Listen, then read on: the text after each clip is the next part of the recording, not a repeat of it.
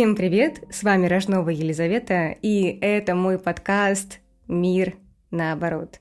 Мы с вами давно не разговаривали, вы давно меня не слушали, у нас был перерыв на летние каникулы, и сегодня я возвращаюсь. В рамках моего подкаста есть шикарнейшая просто рубрика, которую я очень люблю. Это рубрика, в рамках которой я зову разных специалистов в сфере инклюзии. Например, у меня была в гостях Марина Звягинцева, паблик-арт, деятельница, основательница паблик-арта как направления в России.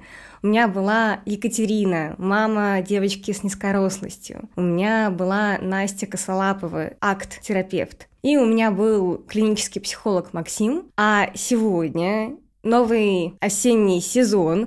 Я хочу открыть тоже очень необычный, очень особенный гости Мариной. Марина Тьютер, магистр психолого-педагогических наук и авторка канала и проекта «Тьютер в инклюзии».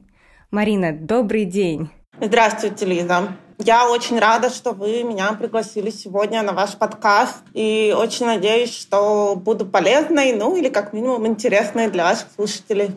Да, я в этом уверена, поэтому я думаю, что у нас очень много интересных точек соприкосновения с вами, которые по-новому помогут слушателям, которые не все, да, эксперты в инклюзии, посмотреть на феномен инклюзии и на то, как вообще в этом мире живут люди с некоторыми особенностями.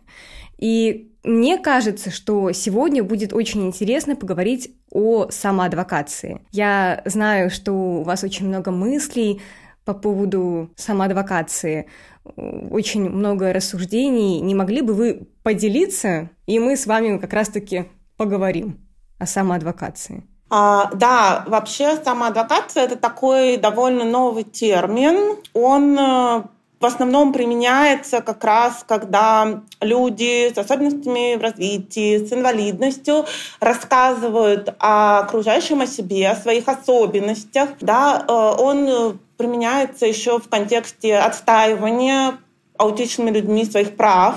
И в общем, это довольно интересная, довольно интересная практика, потому что большинство людей да, они, ну, когда сталкиваются с э, кем-то, кто не похож на них, э, зачастую не знают, как общаться, зачастую им непонятно где то грань, когда вот что-то можно говорить, а что-то может человека или как-то обидеть или задеть. И э, в целом вот люди, которые, собственно, рассказывают о себе и говорят, как они воспринимают мир, да, каким мир для них выглядит, потому что он очень похож на то, каким ну, люди типично развивающиеся, да, скажем так, привыкли этот мир видеть и воспринимать. И люди вокруг, которые это слушают, которые читают об этом в блогах, у людей, которые занимаются самоадвокацией, это вот э, у нас э, наиболее известный блог ведет Ваня Бакаидов, а, Юлиана Якуба и э, ну, многие другие люди. И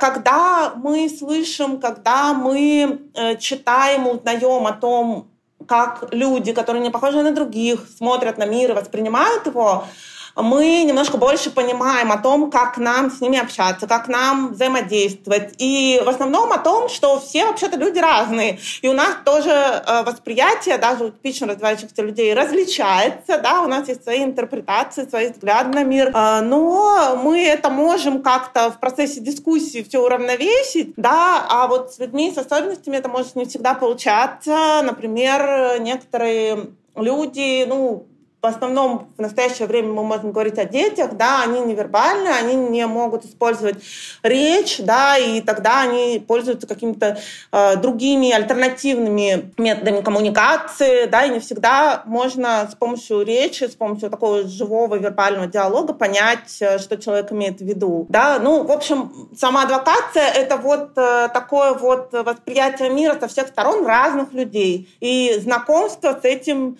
миром типично развивающихся людей, да, Вот как-то так я бы это сформулировала. И мне бы очень хотелось э, послушать вас, да, как человека, который тоже э, занимается своего рода самоадвокацией, когда вы рассказываете о жизни со своим братом, у которого есть да, расстройство аутического спектра, когда вы говорите о том, как вы, э, в общем, создаете какие-то новые привычки, какие-то новые рутины, да, и как ваша жизнь складывается в связи с этим, это тоже своего рода самоадвокация, она тоже очень нужна. Да, вот я только хотела сказать, что на самом деле, да, самоадвокацией занимаются еще и близкие людей с расстройством аутистического спектра. Да, там родители, сиблинги, если они участвуют в компенсации адаптации. И да, вот та же Юлиана, она уже может заниматься самоадвокацией. А если это маленькие дети или, допустим, да, невербальные дети, то, конечно, они не могут, нам очень сложно. И поэтому такой основной буф самоадвокации ложится на родителей, на сиблингов, если они занимаются этим всем. И вот с точки зрения моего опыта, я скажу, что можно даже говорить о том, что самоадвокация делится на два вида. Самоадвокация, которая относится к особенному брату, сестре, ребенку, а вторая самоадвокация — это как раз-таки самоадвокация наша.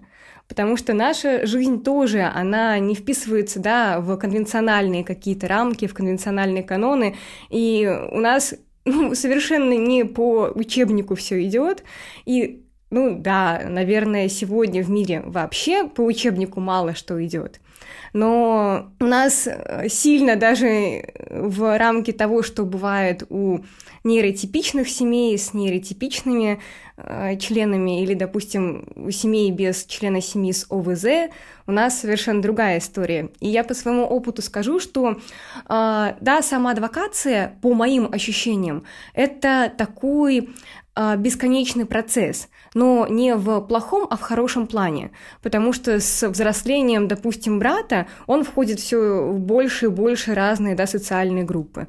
Допустим, сейчас мы с ним часто ездим в мини-путешествия, э, какие-то бытовые навыки, компенсация, адаптация. И на какой-нибудь заправке в Тульской области не все осведомлены о том, что такое аутизм, да, и получается, что это новый виток самоадвокации, как для меня, так, допустим, и для него. И поэтому я бы сказала, что самоадвокация, во-первых, на мой личный взгляд, это такой не имеющий конечной точки момент – в хорошем смысле, а не в плохом, да, потому что если на своем примере, если идет правильная, да, адаптация, то и круг общения и социального взаимодействия расширяется, и нужно все больше и больше информировать людей вокруг о том, что у брата аутизм, и он сам учится говорить об этом. Но, э, естественно, в большей степени сейчас этим занимаюсь я и мама. Тот момент, о котором я говорила чуть ранее, про самоадвокацию нашу. Часто, сейчас уже меньше, но вот, допустим, еще лет пять назад, да, я сталкивалась с тем, что были какие-то общественные ожидания. Допустим, у учителей обязательно нужно закончить школу, после школы обязательно нужно поступить в университет, после университета обязательно нужно найти хорошую работу. И вот это вот стандарт, который есть у многих людей в нашем отечественном обществе еще, он не относится ко мне, не относится к моей маме, не относится к другим близким людей с э, аутизмом, да, и часто нам приходится от, отстаивать какие-то свои права, допустим, на, там, не знаю, на не работу, да, почему, допустим, вы не работаете, да, а, и приходится заниматься самоадвокацией, так как часто из-за того, что многие люди, большое количество людей, конечно, знают, как правильно и тактично задавать вопросы, но при этом, при всем, многие люди пока не знают, как правильно и тактично задавать вопросы, и приходится заниматься самоадвокацией, так как эти вопросы ну, часто бывают в формате ну, стигматизации или какой-то претензии, и поэтому я бы, наверное, так бы описала самоадвокацию с точки зрения таких двух полей – особенного индивида и близких особенного индивида. И с точки зрения того, что самоадвокация — это очень хорошо, и она важна и нужна на каждом этапе развития человека с аутизмом. Я еще хочу добавить, э, я сейчас вот э, вас слышала по поводу вот работы, не работы близких, да, э, особенно если ребенок с расстройствами аутистического спектра, и у него есть нежелательное поведение, и, в общем-то, очень много какой-то педагогической, психологической поддержки нужно со стороны родителей. Зачастую бывает так, что ну, мама перестает работать, да, потому что не всегда удается ребенку пойти в детский сад, потому что там не всегда сформированы специальные условия, которые ему нужны, да, не, далеко не всегда есть тьютор, который обязательно нужен нашим ребятам, да, и уж, ну, что говорить о школе, где там уже идет академическая успеваемость, там уже запросы гораздо больше. И я вспомнила пост Лиды Маниавы, которая говорила о том, что она очень много в блоге писала об удобном городе, да, о городе доступном для всех, о том, что там кафе должны быть доступными для людей с инвалидностью, да, и, ну, вообще вот вся окружающая среда должна быть построена под человека э, с любыми, с любыми ограничениями физическими или любыми другими ограничениями. И она это писала в контексте, говорит, а вы посмотрите на родителей детей, которые не работают, которые ну, как бы находятся дома и обеспечивают своему ребенку ну, скажем так, какие-то обучение навыкам, да, обучение там, ну, самую разную педагогическую, психологическую поддержку, вместо того, чтобы заниматься той деятельностью, которая им нравится.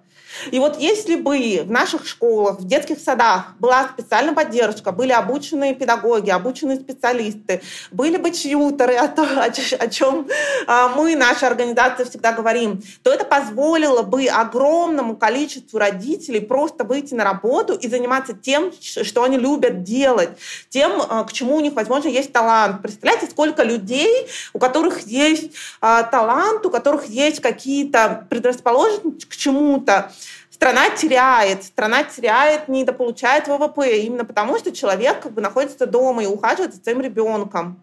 Да, именно потому что система вся вот эта организованная, она не смогла создать условия, которые нужны людям с особенностями, людям с инвалидностью, чтобы они могли жить такой же эффективной жизнью, как живет человек без каких-либо ограничений. Да, конечно. И, допустим, у меня мама только сейчас вообще чем-то смогла начать заниматься. А это только после совершеннолетия.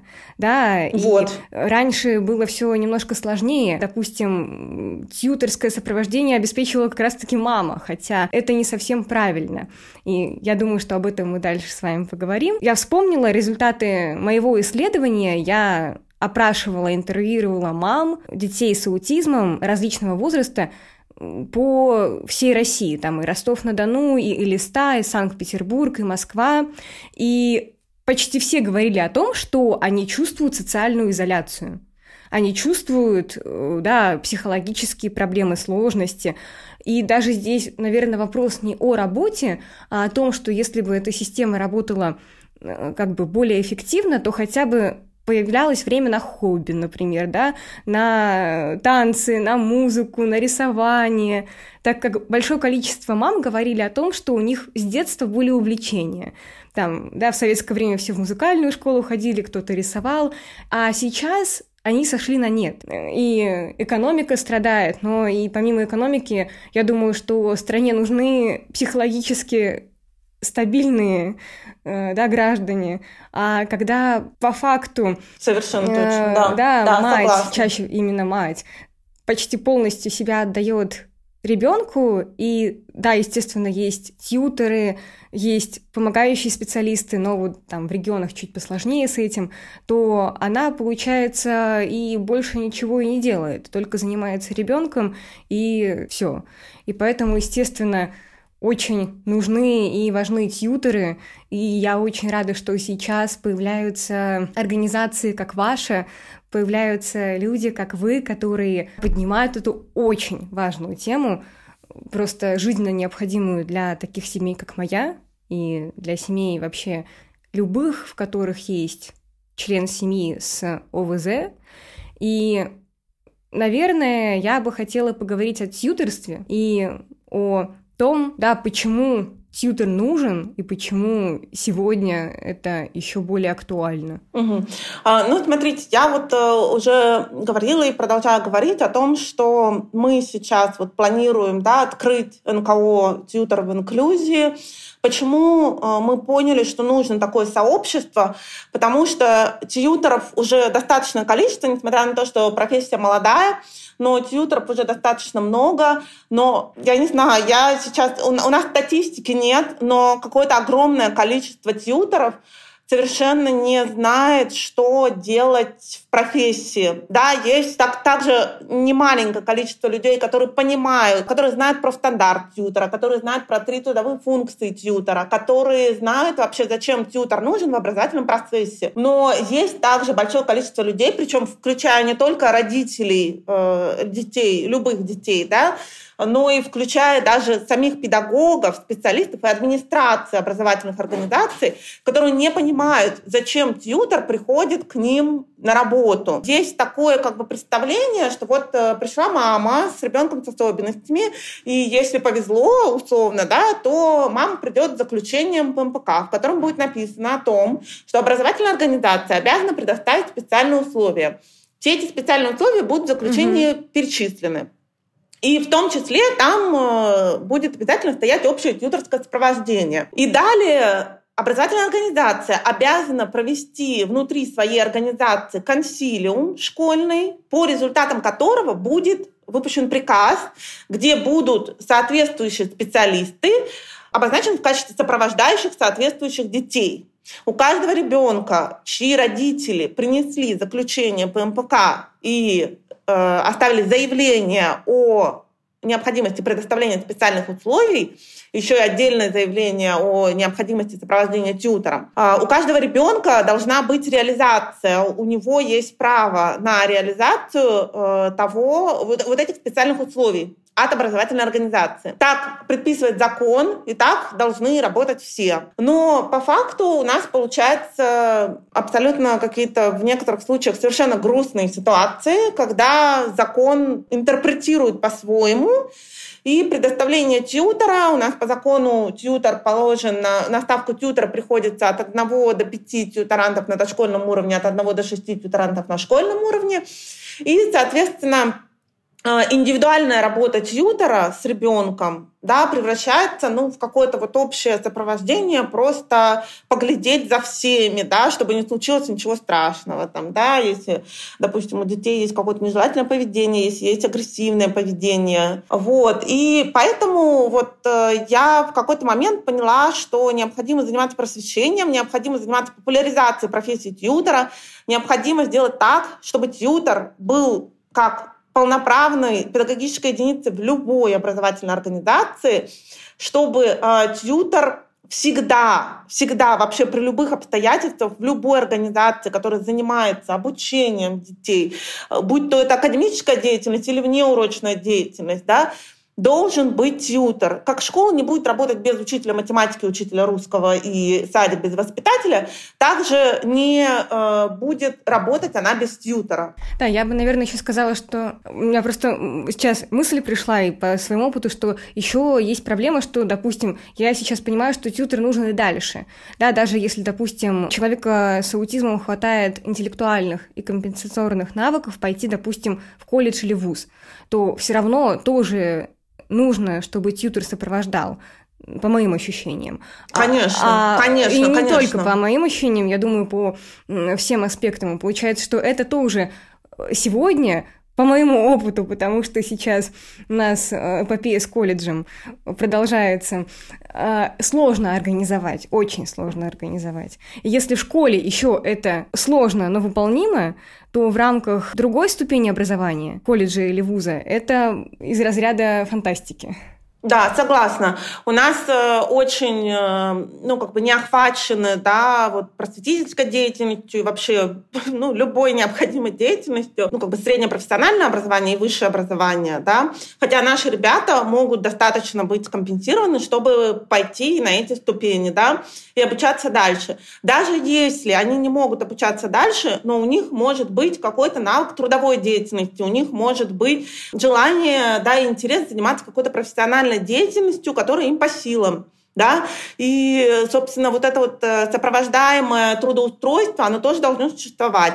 То есть тоже должны быть тьютеры, которые помогают как раз э, человеку, находясь в рабочем коллективе, соблюдать какие-то правила, да, социализироваться, выполнять задачи в срок. Ну, все то, что присуще любому рабочему коллективу да, и все то, с чем могут возникать проблемы у людей с, ну, с разными особенностями, не будем говорить конкретно с какими, потому что, а, как мы знаем, э, если вы знаете одного человека с аутизмом, то вы знаете одного человека с аутизмом, да, вот, поэтому мы не обобщаем, мы говорим о том, что у каждого из э, людей могут быть какие-то свои особенности, и, в частности, вот э, с организацией деятельности им может понадобиться помощь. Да, но я бы даже сказала, что, в принципе, принципе, сегодня даже вот этот вот институт наставничества даже для нейротипичных людей, когда есть э, наставник, когда есть коуч, который помогает э, ориентироваться, достигать каких-то целей, и сегодня это очень развито.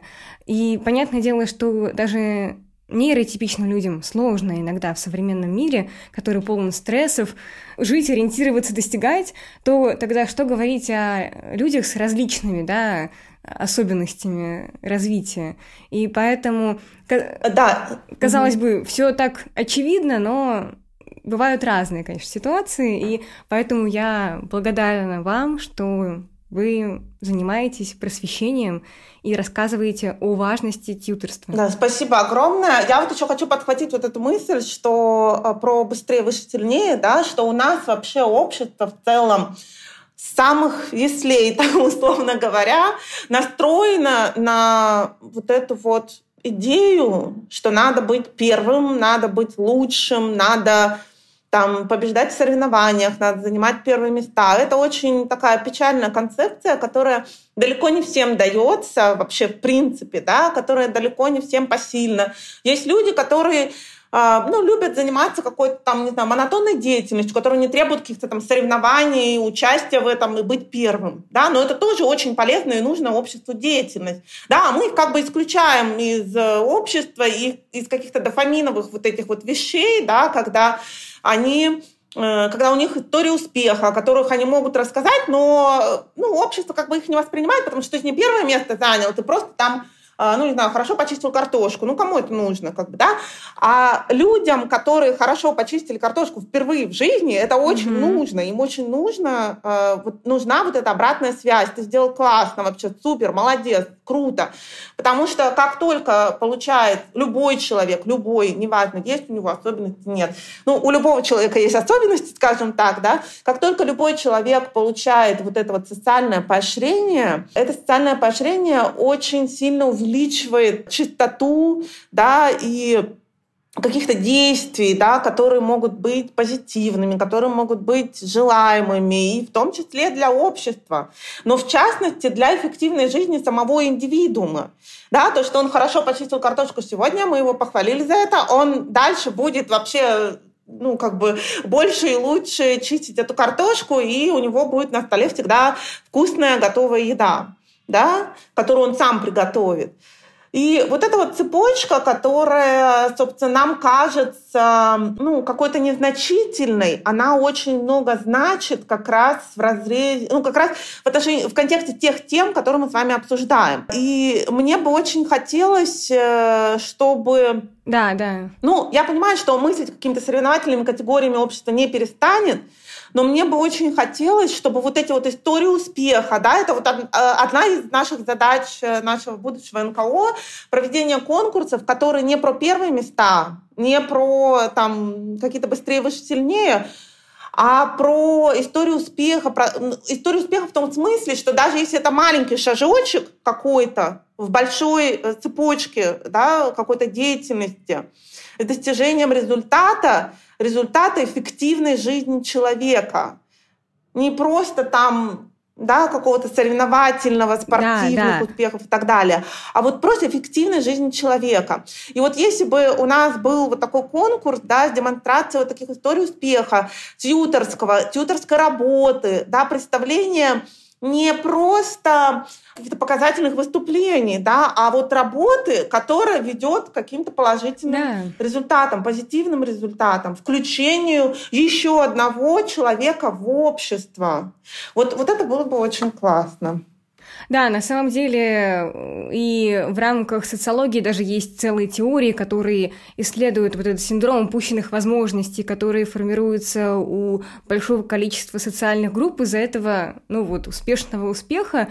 И даже если взять списки Forbes, 30 до 30, там, не знаю, есть еще рейтинги успешных пожилых людей. Представляете, вот вам сколько осталось до 30, вот чего вы достигли, вот как вы понимаете, да, вот общество к вам вот с этим идет, а я уже далеко за 30 ушла, да, и вот, ну, как бы... А самое ужасное, да, что да. даже вот я поддаюсь этому, и даже у меня имея, я имея механизмы регуляции себя и находясь внутри принимающей такой вот атмосферы, даже я поддаюсь этому и тоже думаю о том, а сколько там не до 30, а чего я достигла, а что вообще я могу. И конечно, в, конечно. в этом всем, конечно, опять та печаль, которая есть, допустим, у меня, что забываются э, простые люди, да, допустим, нефтяники. Никто не говорит о людях, которые занимаются очень сложной и нужной работой, даже если, допустим, она и простая. Но при этом при всем общество без нее вообще не будет функционировать. Да, общество не будет функционировать, да. если мы не будем чистить картошку, если мы не будем добывать нефть. Но при этом при всем фокусе э, социальных сетей, совсем другие люди. Медиа, да. да, совсем другие люди, конечно, это печально, и это на самом деле тоже про инклюзию, это тоже про возможность быть собой без достигаторства. И когда вот мне, я это по себе знаю, по своему окружению вижу, тогда, когда я в первую очередь себе разрешаю быть собой без достижений, тогда я принимаю еще более отношусь к другим людям. То есть, когда я приняла себя и разрешаю себе быть не лучшей из лучших, то и э, у меня повышается уровень толерантности и терпимости, и по своему окружению я тоже это вижу. И получается, если мы не примем себя, то очень сложно будет принять других. А сегодня общество выстраивается по-разному, с разными перекосами, и один из них как раз-таки это вот это история успешного успеха, в которой сложно принять себя, и то, что, например, я великолепно умею чистить картошку, вот лучше, чем все мои друзья. А это же такое же достижение, как и какое-то другое, которое сегодня на пьедестал. Да, но в список Forbes вы не попадете да, с этим да, достижением. Да, да. да. да. Ну, мама разве что похвалит. Ну вот, э, да, вот как бы вот эти вот перекосы, особенно меня, э, очень, мне очень вот это, как то сказать, отзывается в душе вот эта история успешного успеха. Мы даже на одной из э, терапевтических групп, э, я как-то участвовала в психотерапевтической группе, мы обсуждали, у нас был такой запрос, и я его как раз подала. Мне очень сложно находиться вот как раз в поле успешного успеха, потому что я сразу начинаю думать о том, что у меня вообще все плохо, я ничего не достигла, и вообще как бы жизнь закончилась, а как бы что тебе сказать своим детям? о себе. И это очень сложно. И вот представляете, как бы человек, который, ну, у которого есть устремление, у которого есть ну, какие-то планы на жизнь, да, вот эти какая-то там лесенка целей, задачи там прочее, да, насколько ему сложно, а насколько сложно людям, у которых э, главные задачи бытовые, например, да, и это тоже очень крутые задачи. Представляете, человек, который совершенно не мог жить без постороннего взрослого, да, вот без тьютера, да, допустим, в э, квартирах сопровождаемого проживания, учат э, людей, которые уже совершеннолетние, да, и э, перешагнули в возраст взрослости, но при этом они ни разу не жили одни, и им предоставляют, собственно, квартиры, и в этих квартирах есть тьютер, который живет и обучает э, уже взрослого человека таким же вот бытовым навыкам, обучает его жить самостоятельно, быть автономным. Э, представляете, человек, который, ну, для которого все выстраивали там родители вокруг или еще кто-то, он там в школу пришел, там тоже вокруг него все подсуетились, все сделали, да. И если не было изначально вот такого тьютера, который изначально запустил вот эту идею, что человек э, должен стать самостоятельным, автономным в силу своих возможностей, конечно же, да, потому что мы всегда на это а, обращаем внимание, потому что есть э, некоторое количество людей, которые ну, до конца жизни, которым нужна будет поддержка других людей. Да? Потому что ну, мы не максималисты, у нас не профессия как бы сделать из человека там суперкрутого. Да? Мы те люди, которые тьюторы, да, особенно в инклюзии, особенно вот работающие как раз с, с людьми с инвалидностью, с людьми с особенностями в развитии. Мы даем возможность таким людям, обучаем их тем навыкам, которые они смогут э, в своей жизни воспроизводить, применять, чтобы жизнь их была эффективной, чтобы они смогли жить сами, чтобы если что-то случится с их родственниками, да, чтобы они смогли продолжать эту жить Э, жизнь жить так же эффективно, как если у них вокруг были бы взрослые.